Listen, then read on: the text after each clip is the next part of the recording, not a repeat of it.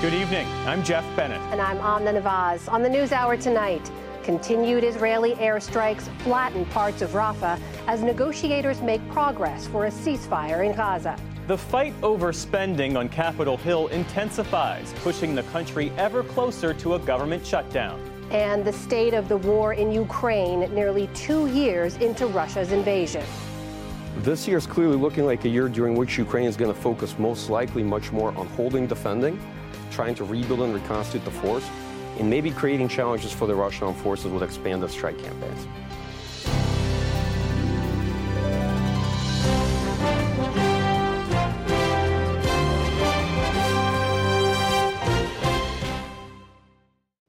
Welcome to the News Hour. As Israel's bombing of Gaza continues, some progress tonight towards a resumption of talks to both release hostages held by Hamas and reach a ceasefire agreement. Israel's army radio said the country's war cabinet, made up of the prime minister, the defense minister, and opposition leader, approved sending emissaries to truce talks to be held in Paris. But that slow progress toward a deal did nothing to stop the bombing and killing in Gaza. In Rafah this morning, the sun rose over fresh rubble. Gazan health officials said close to four dozen Palestinians were killed in Israeli airstrikes. Dina Al Shar lost three members of her family last night. In 2014, they took three of my siblings. And in the 2024 war, they took the people I love. They took a piece of my heart. In Rafah, the Al Farouk Mosque is in ruins as the Muslim holy month of Ramadan approaches. Listen, good people. Let the whole world to listen. We are nearing the blessed month of Ramadan. Where shall we pray? But Israeli officials say without a new hostage deal, their offensive won't wait for Ramadan. Still, there are small signs of progress. Israel's defense minister said today that Israel would expand the authority of its hostage negotiators. At the same time, violence nearby threatens the chance for peace. In the West Bank, three Palestinian gunmen opened fire at an Israeli checkpoint, killing one and wounding at least five others. Two of the attackers were killed by Israeli forces and the third captured. Israel's far right national security minister, Itamar Ben Gvir, called for arming more Israeli citizens and said their right to safety was more important than the Palestinian right to move freely. I expect to have here more and more checkpoints, to have restrictions. We need to finally come to the understanding that our enemies are not looking for excuses, our enemies only want to harm. But internationally, the spotlight is on Israel. The United Nations top court continues to hear arguments over the occupation of Palestinian territories. At the G20 meeting in Brazil, a European Union diplomat told reporters, quote, "There was a strong request for a two-state solution. It is a consensus among us." In the region, Houthi militants vowed again to continue their attacks on Red Sea shipping lanes. Today, U.S. forces said they shot down six Houthi drones. Meantime, two Houthi missiles hit a British cargo carrier. And in the Gulf of Aden, suspected Houthi missiles set a Liberian owned ship on fire. In the Israeli port city of Eilat, a suspected Houthi ballistic missile was intercepted by Israel's Arrow missile defense system. In the Yemen front, as we mentioned last week, we have shifted towards an escalation in our operations as the enemy continues to escalate further in the Gaza Strip and persists in committing genocide by all means against the Palestinian people in Gaza. The situation inside Gaza only grows worse. Beyond airstrikes and ground offensive, Palestinians are fighting off starvation. We're trying to get food for our girls. We have girls and a boy. I don't have anything to feed them, nothing. Cooks in Deir al Balah work in makeshift kitchens, trying to feed as many as they can. Mahmoud Abu Khalifa is a volunteer from northern Gaza. We have a lot of people we are feeding. We have about 30 to 40,000 people, and it's not enough. Palestinians wait in long lines for a chance to fill a bowl with rice, anything that will get them to the next day.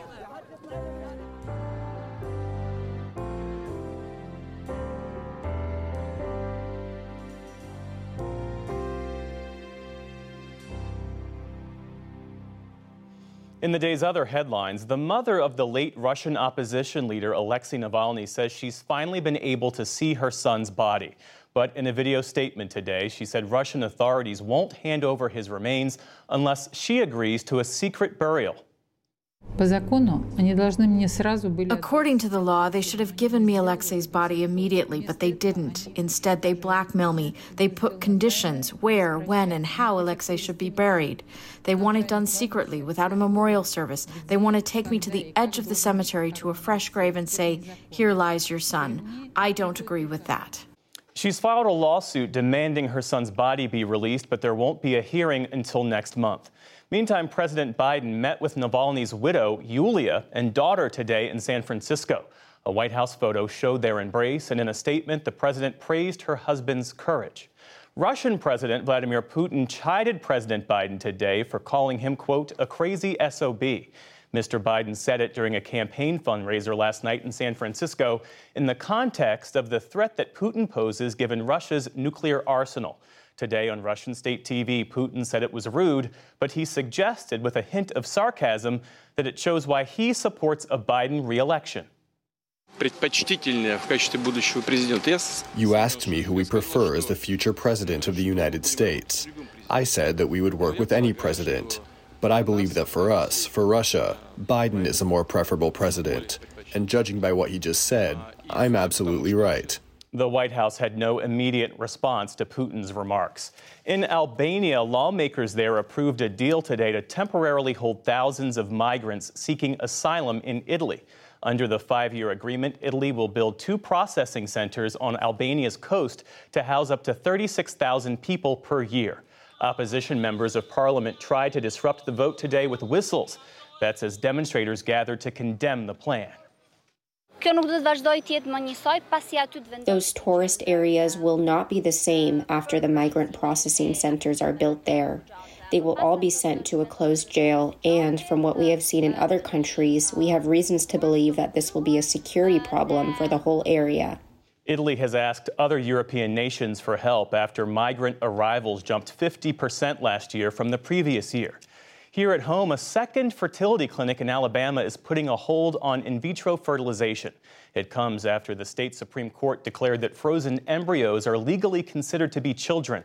President Biden today called that decision outrageous and unacceptable. A federal judge in California has blocked a state law that targets guns designated as abnormally dangerous. The 2022 statute allows private citizens and state and local governments to sue gun makers. But the judge found it reaches beyond California's borders and directly regulates out of state commercial transactions and violates the U.S. Constitution's Commerce Clause. A Texas judge ruled today that a high school acted legally when it suspended a black student over his hairstyle. Daryl George's lawyer argued his months long punishment violated a state ban on race based hair discrimination. The judge sided with the district, which cited its policy limiting hair length for boys. On Wall Street, stocks rallied as shares of chipmaker Nvidia jumped 16%. The Dow Jones Industrial Average gained nearly 457 points to close above 39,000 for the first time. The tech-heavy Nasdaq rose 460 points or 3%. The S&P 500 added 105 points and also reached a record high. And Hydeia Broadbent, a leading voice in AIDS awareness, has died at her home in Las Vegas. She was born with HIV and had full blown AIDS by age five. But as a young girl, she gained national attention, appealing for support of those with the virus. In 1996, she addressed the Republican National Convention and later starred in a TV special with Magic Johnson. Hydeia Broadbent was 39 years old. Still to come on the News Hour, the search for answers after a non binary student dies after a fight at an Oklahoma high school. A respected geneticist and world famous opera singer partner on research on music's potential to improve health. And a private spacecraft attempts the first U.S. lunar landing since the Apollo missions. This is the PBS NewsHour from WETA Studios in Washington and in the West from the Walter Cronkite School of Journalism at Arizona State University. Some news from Capitol Hill, even as Congress is out of town. NewsHour has learned that bipartisan negotiators may reach a spending deal in the next few days, but that may not be soon enough to avert a partial government shutdown just a few days after that. This has been a familiar plotline in recent years, but Capitol Hill correspondent Lisa Desjardins joins us now to explain that this spending showdown has some unique features to it. So, Lisa, let's start with the timeline. And forgive me, I feel like I've asked you this before, but when would a government shutdown begin? And what, if anything, makes this showdown unique? This has been as kind of repetitive as sort of the sunset and sunrise in American politics, but this time is a little bit different. And I'm going to show you why looking at the timeline. It is shorter than even uh, you might imagine. So let's look at the calendar. When you talk about today, here we are, February 22nd. Congress is out of town. Now, the first deadline comes next Friday, and that's the first different feature. Uh, these spending deadlines are split in two four different kinds of appropriation bills have their deadlines end next Friday. Must be passed by that, or those kinds of agencies will shut down. Then there's a second deadline on March 8th after that. Now, here's what makes it really very difficult to imagine them reaching that first deadline without some short term deal because Congress doesn't return, as I said, until next week. The Senate on Monday, but the House Amna does not return to Washington until next Wednesday afternoon. That will give them a day and a half, two days to come up with some kind of solution uh, to meet that first March deadline. So, Lisa, walk us through what agencies and programs would be impacted, who would be affected, and when, according to those deadlines? Right. We wanted to start talking about this now because we think next week is going to be busy. It's going to feel more like a crisis. And we wanted to just calmly explain what could happen here. That March 1st deadline, these are the kinds of agencies we're talking about agriculture, energy, transportation, housing, and veterans, the VA. Now, that includes in those agencies WIC, the Program for Food for Mothers and Infants, as well as the FDA itself. Now, the March 8th deadline, that is all of the remaining agencies. Where is the bigger portion of government at risk? It's March 8th. That's about 80% of what government does or about the what age, federal agencies do. So that's the biggest bigger chunk, the bigger concern. But that in a way Amna makes that March 1st deadline more precarious. Some in the House will say, "Well, listen, it's not all of government, it's not even most of government, so perhaps we can afford to have a short shutdown after March 1st. Now, let's also talk about some bigger picture issues here to help people understand. There is a possible spending deal this weekend. I have that reporting from multiple sources involved in the House and Senate. But even if they have the outlines of a deal from appropriators, it is hard to see how that full deal for all of the spending that they need to pass can actually get through the House and Senate by March 1st. Now, if there is no long term deal at all passed by April 30th, there will be a 1% cut for federal agencies. That is part of the Fiscal Responsibility Act, that debt deal, remember, led by Kevin McCarthy and with Chuck Schumer last year and President Biden that was trying to motivate um, members of the House and Senate to get all of these spending bills passed on time. They said if you don't pass these spending bills, there will be a cut. It's having a bit of the opposite effect. Some conservatives say, great, let's not spend them, and let's in fact do have a 1% cut. So, Lisa, take us behind the scenes to some of the politics unfolding here. As you talk to lawmakers, what's your sense of what the chances are of a shutdown happening next week?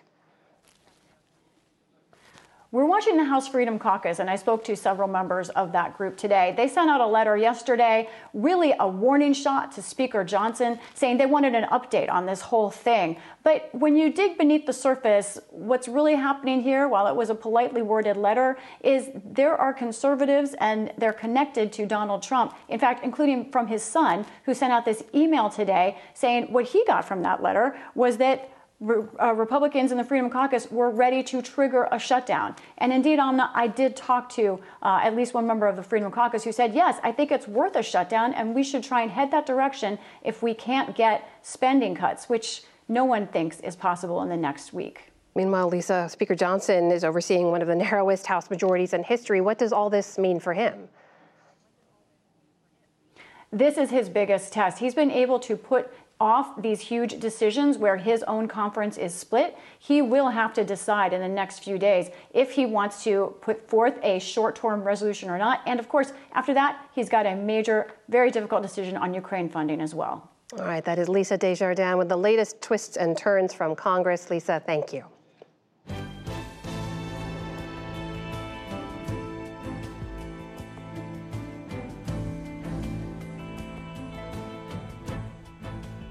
This Saturday marks two years since Russia's full scale invasion of Ukraine in a war that started nearly 10 years ago. With the conflict at a frozen and brutal stalemate, Nick Schifrin now takes stock of what's been gained and all that's been lost. In two years, countless wives, now widows, sons, now orphans. The dead stolen of their dignity, and 10 million forced to flee their homes, the largest refugee crisis since World War II. Everyone, everywhere, carries the war's scars. And so Ukraine fights. 300,000 soldiers are determined but exhausted, outmanned, and increasingly outgunned. In some areas, for every artillery shell they fire, Russian soldiers fire 10. Two years ago today, before the full scale invasion, Russia occupied 7% of Ukraine. On March 22, 2022, Moscow expanded control to 27%. Ukraine has won back about half that newly captured territory, but Russia still occupies 18%. Recently, Ukraine pushed the Russian Navy further back into the Black Sea, increased exports, and now increasingly threatens occupied Crimea. But it recently lost the eastern city of Avdiivka. The Russian military has momentum as Ukraine waits for U.S. aid, without which senior U.S. officials fear Ukraine will lose. We now take a look at where the war is, where it could go, and U.S. policy toward Ukraine with three views. Michael Kofman is a senior fellow at the Carnegie Endowment for International Peace. John Mearsheimer is a political science professor at the University of Chicago. And Rebecca Heinrichs is senior fellow and director of the Keystone Defense Initiative at the Hudson Institute, a Washington think tank. Thanks so much, uh, all of you. Welcome back to the NewsHour. Michael Kofman, let me start with you. Uh, as we just said, Ukraine has lost Avdiivka. They're increasingly outgunned, uh, outmanned and how bad is it? Look, Ukraine starts 2024 in a very difficult position. That is very clear. Ukraine has a deficit in terms of artillery ammunition. Part of that is because it depends on Western support for munitions, and it has a deficit of manpower. It needs to replenish the force, particularly the infantry component of the force. Now, while it's true that Russia is materially advantaged in this war, that much is clear. If we look at manpower, particularly if we look at artillery, to a lesser extent equipment, that advantage at this stage is not decisive either. The battle for Avdiivka, which was a five month grinding fight, tells us about the challenges both militaries face. Ukraine was forced to retreat after fighting a defensive battle, but it inflicted very high costs on the Russian military. It cost the Russian military almost an entire army's worth of equipment, and equipment remains the limiting factor for them. Right? So, that being said, this year is clearly looking like a year during which Ukraine is going to focus most likely much more on holding, defending, trying to rebuild and reconstitute the force, and maybe creating challenges for the Russian armed forces with expanded strike campaigns. Rebecca Heinrichs, do you agree with that assessment? Uh, and do you think the U.S. needs to go further than it has so far in its support? I do agree with Mike's assessment. Um, you can look at all of the things that have not been going well for Ukraine. The Ukraine has clearly demonstrated um, an amazing ability to make gains and retake territory, strong will to fight, stronger and greater sense of national identity. And so, what Ukraine needs now into the next year, agree with Michael, it needs to um, uh, be resupplied, but also longer range strike systems, um, drones, bigger drones that can carry longer range strike systems in order to reach uh, Russian targets, not just in Ukraine, but outside Ukraine into Russian territory. So, John Mearsheimer, what do you think about that? That uh, all that uh, Ukraine needs to do is hold the line, and that the U.S. should increase its support for Ukraine uh, over the coming years uh, in order for Ukraine to be able to achieve what it needs to? Well, I disagree. Uh, I think that Ukraine has already lost the war. Uh, it's lost 20% of its territory, according to my calculations, and it's not going to conquer that territory and get it back as was demonstrated in the failed counteroffensive of last year. The key to understanding where this war is headed is to know that it is a war of attrition. This is two armies that are standing toe to toe and beating the living daylights out of each other. And the question is which army bleeds which army first? And it's quite clear that the Russians are bleeding the Ukrainians white. As the setup piece made clear, the Russians have an about a 10 to 1 advantage in artillery, and there's nothing we can do to fix that in the foreseeable future because we don't have artillery on the shelf that we can give them. Furthermore, in terms of manpower, they are in absolutely terrible shape. They say they need a mobilization and will bring into the force 500,000 troops they are not going to be able to mobilize 500,000 troops. In my opinion, they'll be lucky if they can mobilize 150,000 troops. And they're already greatly outnumbered by the Russians because the Russian population is five times bigger than the Ukrainian population. So when you look at the metrics that really matter in a war of attrition, the Ukrainians are in a terrible situation, and this situation only gets worse with time. Michael Kofman take on those points that there's not enough artillery to send them, that they will not have enough manpower, and, quote, Ukraine has already lost. Okay, first of all, I just have to disagree on the facts. The United States has plenty of artillery, just doesn't have the money.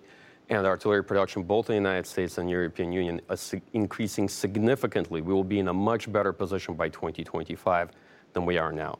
Second, Russia's fires advantage right now is about five to one. It's not a decisive fires advantage given the main constraints the force has. Third, when it comes to manpower, there's a lot more to military analysis than basic algebra. It's much more about how you use the forces you have and your ability to convert your resources into combat capable and effective formations. Russia has a lot more people on paper, that is true.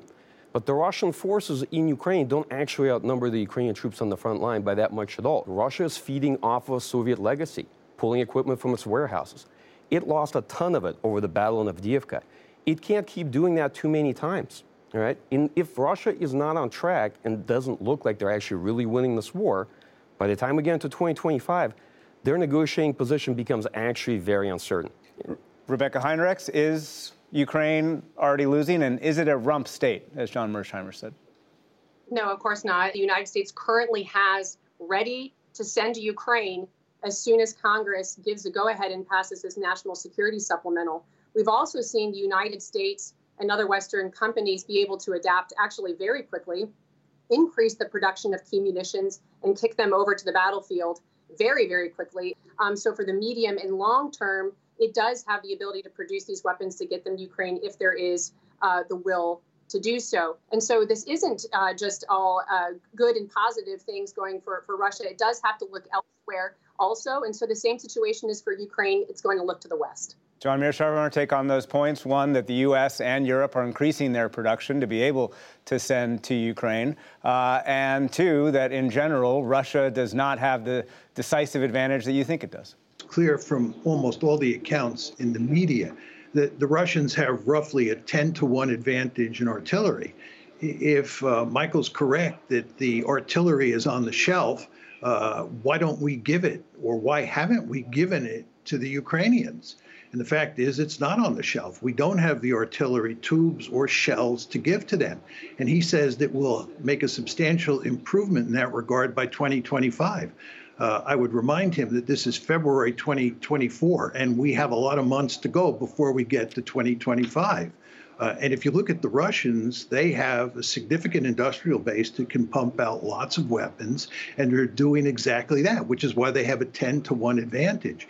Furthermore, if you look at manpower, uh, there are some reports that the average age of Ukrainian forces is 43 years old. They're having a significant problem with draft dodgers back in Kiev and other places in Ukraine. Uh, this mobilization is not going to be able to produce 500,000 troops. And Zaluzhny and other generals have said they need 500,000 troops because the Russians have much larger numbers of troops. So, in a war of attrition, if you're outnumbered in terms of artillery and you're outnumbered in terms of manpower, you're really in big trouble. And you saw this in Avdiivka, where the Ukrainians just suffered a humiliating defeat. Michael Kofman, what is victory for Ukraine, and can it achieve it? Now, what does victory look like? Ukraine is able to achieve an end to the war on terms favorable to itself that does not involve a sacrificing any significant amount of sovereignty or compromising its economic viability as a state. And ideally, and most importantly, Ukraine avoids having to negotiate from a position of weakness where Russia achieves a victor's peace. And I think that's possible and it's still feasible at this point, but but I won't argue that Ukraine does not have a difficult path ahead of it. Rebecca Heinrichs, you talk about attacking inside Russia. Some U.S. officials, as you know, are worried about escalation. Do you think they should be? To end this war on terms that favor Ukraine, to give Ukraine the strongest hand to play to end this conflict, that, that leaves itself with a strong hand and to protect itself from, from further incursions, is to make sure that Ukraine can inflict pain on Russia so that Russia decides that it's no longer uh, worth the risk and the cost to continue moving forward. To do that, you have to inflict pain. And Russia can no longer be a sanctuary for where it is launching its attacks and where its, its logistics are. So Ukraine has already been hitting some of those targets. It's just not been permitted to do so with with Western weapons. And that needs to change if we're going to actually change the tide of the war and enable Ukraine, as Michael said, to, to have a strong hand to play to end this war. John Mearsheimer, final word. I just want to point out that you want to understand that we armed up and we trained the Ukrainians for a major counteroffensive last summer. And that counteroffensive was a colossal failure. And given what's happened since then, there is no reason to think that the Ukrainians can go on the offensive and win a war against the Russians. And if anything, it's quite clear that the balance of power over time has shifted in the Russians' favor, and it's likely to continue to shift further in the Russians' favor moving forward. So we are in deep trouble in Ukraine. John Mearsheimer, Rebecca Heinrichs, Michael Kofman, thank you very much to all of you. This PBS NewsHour podcast is supported in part by Dana Farber Cancer Institute. What is it about Dana Farber that makes it such an adversary against cancer? It's hundreds of Dana Farber researchers and clinicians making new discoveries inspired by the work of previous Dana Farber discoverers. At Dana Farber Cancer Institute, nothing is as effective against cancer as a relentless succession of breakthroughs. Go to danafarber.org/everywhere and see how what we do here changes changes lives everywhere.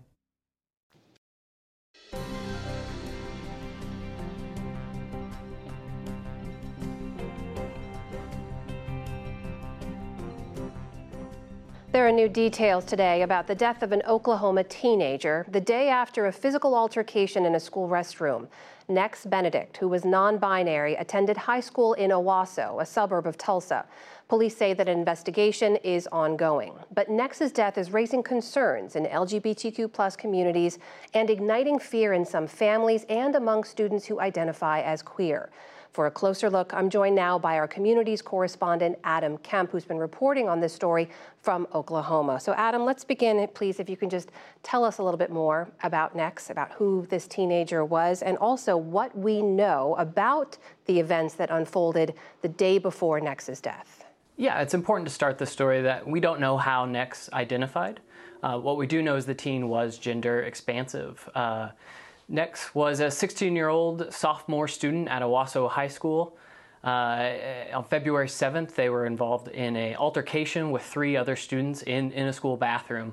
Uh, early indications or early reports actually indicate that uh, Nex had their head uh, hit against the bathroom ground several times during that altercation uh, which lasted around two minutes before it was broken up by other students. Uh, all the students involved were then checked out by a, a school nurse. Uh, Nex was then taken by a family member to the hospital. Um, Nex went home that evening, and the next day, medics uh, responded to a medical emergency involving Nex. Uh, who was then later uh, declared dead at a local hospital. Family and friends have uh, described Nex as a, a gamer who loved to play Minecraft, a, a straight A student, and uh, a, a, lover of animals, including a, a pet cat named Zeus. So, Adam, what about from authorities and from the school district? What are we hearing from them about Nex's death? Right. Police did say that Nex's death, uh, preliminary reports indicate that it was not the result of trauma. Um, eh, it's it, school officials have been tight-lipped so far on this, uh, mostly because this case does involve juveniles. The Owasso police uh, did say that an investigation is ongoing. Uh, it is important context to note for this story that in 2022, Oklahoma did pass a transgender and non-binary bathroom ban, uh, so that students are not allowed to use the bathroom that their gender identity aligns with. Uh, State Superintendent Ryan Walters, it should be noted, uh, is is a very big critic of LGBTQ plus issues in this state. But he has offered Owasso Public Schools uh, his support and uh, the support of the state for uh, counseling services. Uh, Governor Kevin Stitt actually released a statement saying, uh, quote, the death of any child in an Oklahoma school is a tragedy, and bullies must be held accountable. Again, there's just still a lot of questions at this time without a lot of answers. Adam, I know you've been speaking with families in the area, with LGBTQ plus advocates. What are you hearing from them? Yeah, right now it's, it's a lot of fear from families that I'm hearing. Uh, uh, right now in the Oklahoma State Legislature, more than 50 plus LG, anti-LGBTQ plus bills have been introduced uh, so far this session. That's the most of any state, uh, according to the ACLU. Uh, I spoke with uh, Freedom Oklahoma, which is a, a LGBTQ plus advocacy group who has been doing their own investigation into this case and has found that Nex had been bullied for more than a year. Um, uh, speaking with Nicole McAfee, their executive director, um, she had this to say about kind of the mood of their community right now. It feels incredibly overwhelming to not know how we can keep kids in our community alive as they are being bullied and targeted not only by fellow students but by the state we have a lot of teachers in that space who they themselves are queer or trans and non-binary and are grappling with whether they can keep doing this work or if they feel like their only option is to leave. I've also spoken to many non-binary and trans parents here in the state who just say the atmosphere is that of despair right now. Um, I, one mother in particular talked about uh, just the hateful rhetoric directed at her son uh, that she's seen ramped up in the past couple years alone. Uh, right now, she's grappling with the idea of moving out of state and whether that's the best option to keep her son safe. So, Adam, given all the questions, what can we expect to happen next? Yeah, Owasso police say an autopsy and toxicology report are forthcoming. Uh, we know that uh, we don't know yet what the consequences could be for the, the students that were involved in the fight. We do know that Nex's family has hired an attorney and that vigils are being planned uh, around the state uh, for later this month. Of course, our thoughts are with Nex Benedict's family tonight. Adam Kemp, our communities reporter, joining us from Oklahoma. Adam, thank you.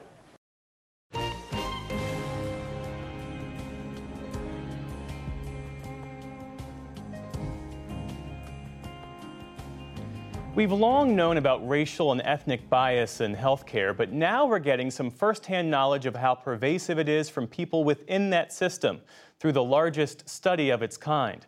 The report was based on interviews with doctors, nurses, dentists, and mental health workers. William Brangham breaks down the study's findings, part of our ongoing coverage of Race Matters.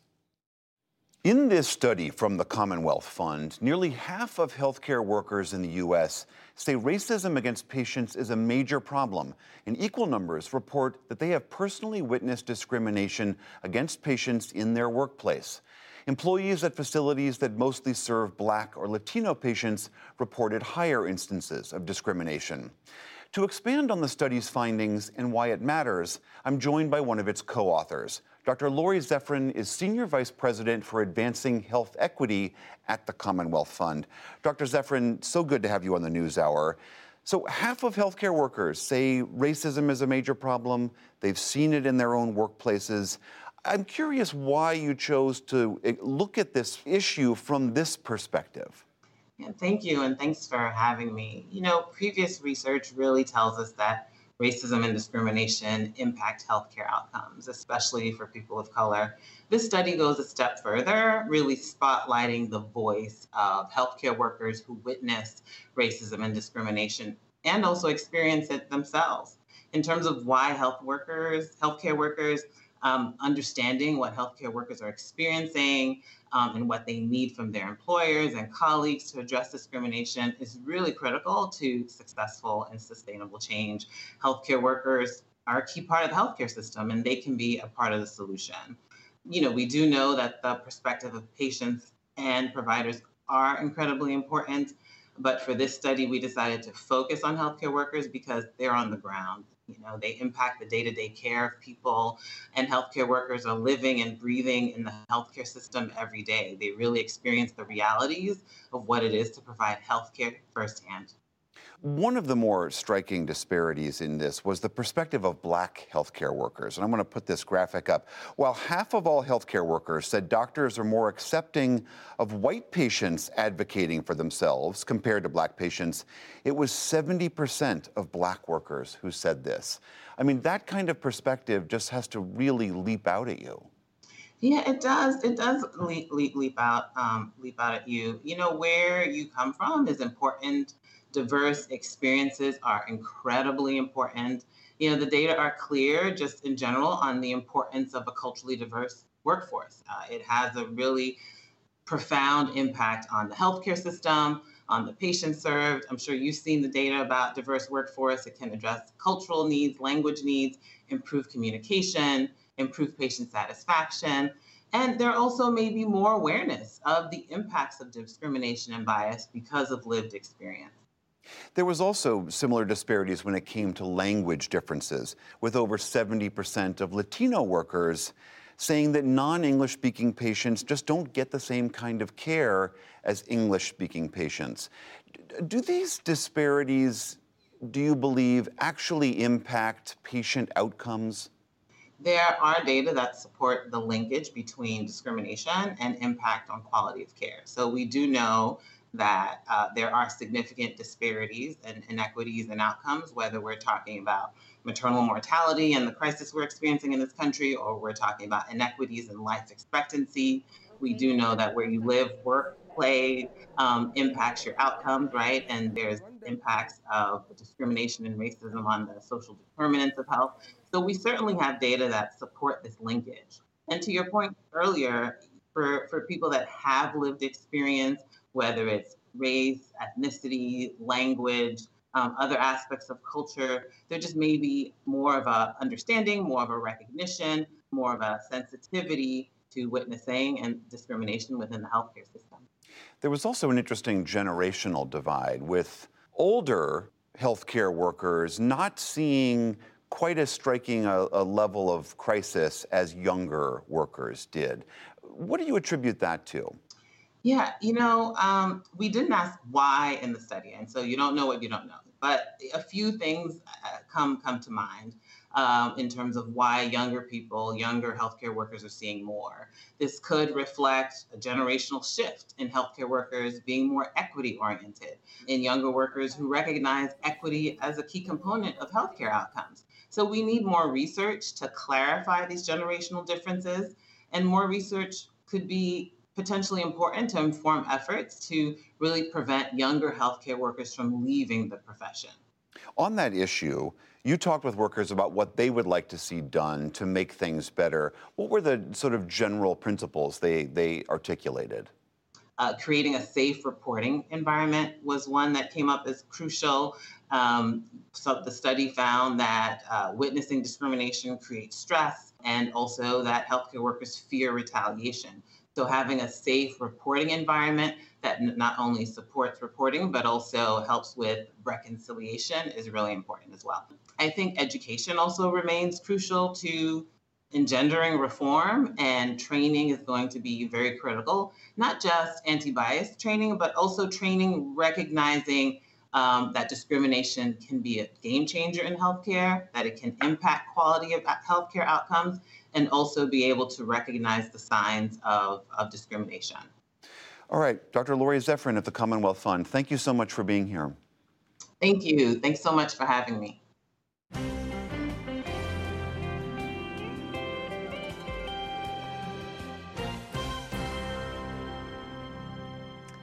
Two giants of music and science are merging their knowledge to propel advancements in body and mind. Researchers, therapists, and artists from around the world gathered to explore what's known and what's yet to be discovered. Jeffrey Brown takes a look and a listen for our ongoing arts and health coverage on Canvas.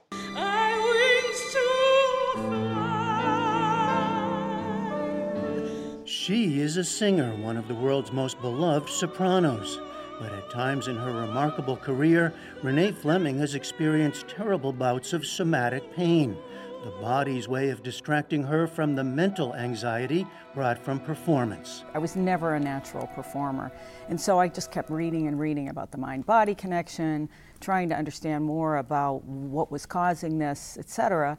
And I discovered that um, the medical profession and neuroscientists were studying music. And I asked him why one day.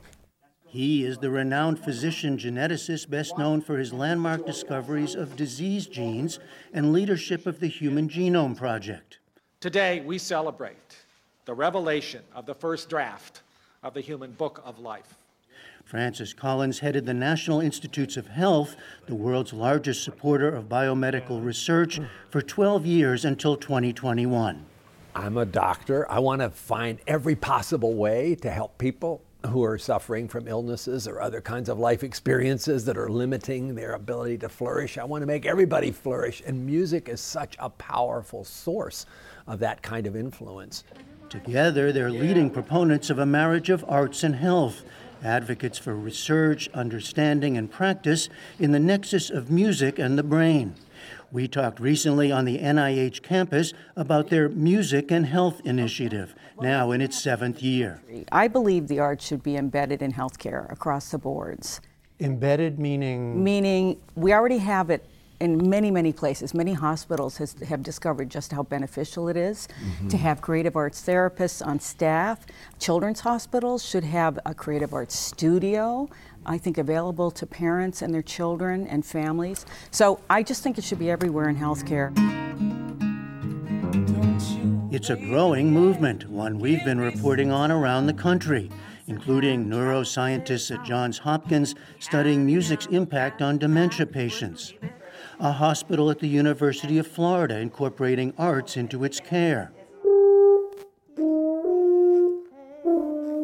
individuals who suffered traumatic brain injuries, like former Congresswoman Gabby Giffords, playing the French horn to help rewire her brain and rebuild her ability to speak. Our understanding of the brain's connections and responses is still in early stages, Francis Collins says, with projects like the NIH funded Brain Initiative helping show how individual circuits connect and respond. We do know some basics, however. I think you can say the acoustic cortex, which is where your brain processes incoming sound, and particularly musical sound, does have some pretty interesting circuits. It's also plastic. It responds uh, to training. If, if you look at the brain of somebody who had intense musical training before age seven, you can actually see that part of the cortex is a little larger than in somebody who did not have that. So our, our brains are responding to the environment very clearly in that way. And then you can say, okay, if you have a musical experience that affects you, you can see how that signal that starts out in the acoustic cortex spreads to many other parts of the brain. Maybe you've had an MRI. Renee Fleming got in and sang for two hours.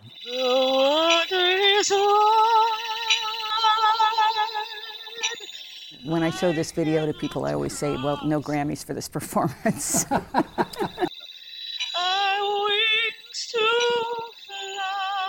One interesting finding that for an experienced singer like Fleming, her brain circuits were more active while she thought about or imagined singing than when she actually sang. Did that surprise you? It, it, surprised me a great deal. It's also, I think, what's even more surprising to me is that music actually is in every known mapped part of the brain. So it's extraordinarily um, diverse and throughout the entire brain, as we know, as we currently understand it. The research so far has a wide range of implications for child development, Alzheimer's and other forms of dementia, Parkinson's, and other conditions and interventions. Some research goes on in labs, some in the world, as in a study in which individuals were offered singing lessons. One group was given individual training, the other as part of a chorus. For 12 weeks, and to just see what happens as far as their health. Uh, the people at individual singing, they did okay. The people in the choir, by all kinds of measures, were actually affected in a very positive way. They, many of them had chronic pain. Their chronic pain was noticeably reduced. Uh, they had various measures of personal attitudes. Their attitude toward generosity went straight up. And their oxytocin levels went up too, as another sort of hormonal measure of good will, good sense of health. Mm-hmm. My favorite is postpartum depression is tremendously benefited by singing mm. in a choir. I would never have, I, I wouldn't have guessed that. Having even one risk factor like In fact, you know those advertisements for drugs we're all bombarded with? Ask your doctor or pharmacist if Paxlovid is right for you. Renee Fleming has one she'd like to see. Ask your doctor if music therapy is right for you. As oh yeah, yes. as a kind of prescription. Exactly, right. exactly. Yeah. Why not? yeah, but you have to. You're saying it still has to be shown exactly in a scientific method yes. for, for a doctor to be willing to prescribe it. Sure, that's our yeah. system, and I'm totally behind that. You need evidence yeah. that this actually isn't just a nice thing; it actually improves outcomes. I'm pretty convinced from the data we have that's the case for various places, but let's tighten that up. Let's make it absolutely incontrovertible. And then you'll have a better chance uh, with the insurance company saying, okay, because that may save them money in the long run. Let's listen to this melody line as it floats all the way up. This recent gathering and others, Fleming and Collins are advancing new findings through a variety of collaborations, including NIH Music and Health with 20 NIH institutes, the Kennedy Center Sound Health Partnership, and the Renee Fleming Foundation. Everything you're talking about requires kind of buy in from your communities, the arts world and the science world. But is there still pushback? There's a bit, but I think we're getting some real momentum going. Uh, it doesn't hurt that scientists are also musicians, at least many of them are.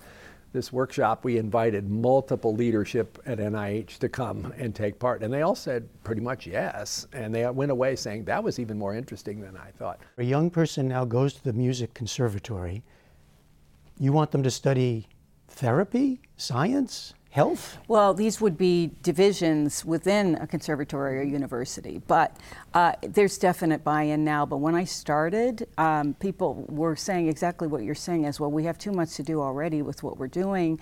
Um, in terms of presenting, and we're strapped, and the funding is difficult, et cetera, et cetera.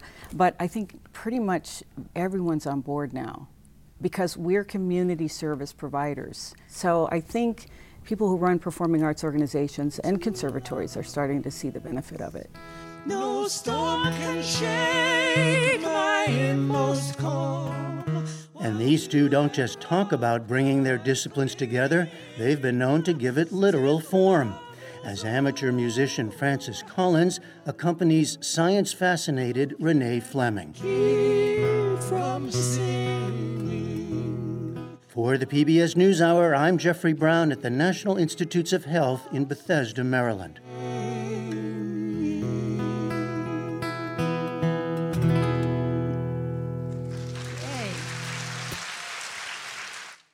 And Fleming has edited a collection of essays from scientists, artists, and therapists called Music and Mind Harnessing the Arts for Health and Wellness. That's due out this spring.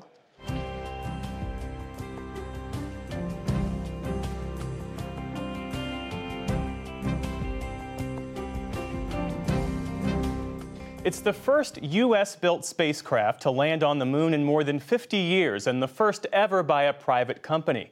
The lander, known as Odysseus, was cause for celebration a short time ago. We are on the, on the surface and we are transmitting, and uh, welcome to the moon.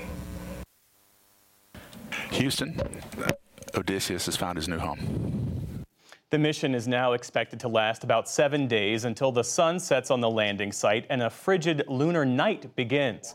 Odysseus took off from Cape Canaveral last week.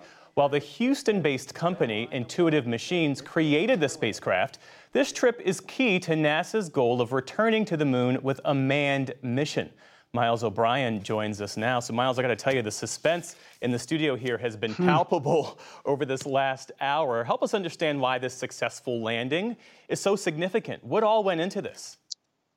Well, no matter what the condition of the craft, Jeff, the fact that they've gotten this far with uh, the relatively small budget and tiny team that they have, operating on this different structure where NASA is more of a customer, a client, than it is uh, in charge. All of that uh, speaks well to the direction they're headed. How successful was this landing? Well, I, I think we can say it's a success by virtue of the fact that it's on the surface and may be transmitting faint signals. Is it toppled over? Is there damage to it? We don't know yet. Uh, but I think in the grand scheme here, proving that this can be done and done for you know essentially pennies on the dollar is very important when you look at the larger uh, ambition that NASA has with the Artemis program. In preparing to speak with you, I learned that all, or rather over half of all lunar landing attempts have ended in failure. Why is this so challenging, especially when we did this more than 50 years ago? Yeah, I've been thinking a lot about that, Jeff. You know, of course, you know, half, uh, 50% of the time will get you into the Major League Hall of Fame, but it's not very good for space travel. You know, what happened, you know, 55 years ago or so, Neil Armstrong, Apollo 11 lunar module, the guidance system was headed straight for a big boulder. And if he'd not intervened, that would not have been a success. So, um, trying to replicate the neural network that is the human brain with 80 billion neurons and, and human eyes uh, with computers that are going to a place we don't know much about is a real challenge. And, and of course, uh, the moon is tough anyway because there's no atmosphere. You can't use parachutes. You have to have a powered descent all the way down. And they're going to the South Pole, which is much more rugged than any, any of the Apollo destinations. So uh, a lot of people say, well, if we did that, so easily back then, why can't we do it now? Uh, there's all that, and the fact that it cost us, inflation adjusted, about a trillion dollars to do it. Wow. Well, this lander, as I understand it, has left behind six instruments on the moon's surface. What exactly do they do? Well, they're going to be trying to characterize the surface of the moon. There was a lot of uh, technology involved in just the landing itself. There was a failure on the way way down of one of the laser guidance systems. Uh, the team was able to piggyback off of an experimental system that NASA was flying, uh, and there actually are some space sculptures on board as well. The idea was to create this public-private partnership so that the company, Intuitive Machines, could sell payloads like a cross country trucker. Uh, NASA doing the most of it, uh, filling up most of the truck, as it were. Uh, but other commercial players are there, including um, Embry Riddle um, University, which uh, had a tiny little CubeSat with cameras on it designed to capture the landing itself. We'll see if we see those pictures. I, I, it would be great if we could. Well, tell us more about this Houston based company behind the spacecraft it's a, a, lot of former NASA people, a lot of steely eyed uh, rocket scientists. Steve Altemus is a legendary flight director from uh, uh NASA in the shuttle days and uh, senior manager at NASA. Uh, there's some experience here, but it's worth pointing out it's been two generations since uh, anybody actually lived through this in the United States and, and landed a craft on the moon. And so the institutional memory is gone. We're, in a way, we're having to relearn all of this with new technology and without humans in the loop at the surface. So it's a different game right now uh, with a different set of experience that's required. And Miles, in the 30 seconds we have left, what is NASA hoping to glean with another manned mission to the moon? Well, I think they want to prove they can stay there. Uh, building an outpost in space, uh, as much as anything, is to prove human beings can live in these environments because the long range goal for NASA remains putting human beings on Mars. The idea is if you can do it at the moon, which is much closer, much faster radio signals, you got a better shot on Mars. That is Miles O'Brien, our man on all things space and aviation. Always a pleasure, Miles. Thanks. Welcome, Jeff.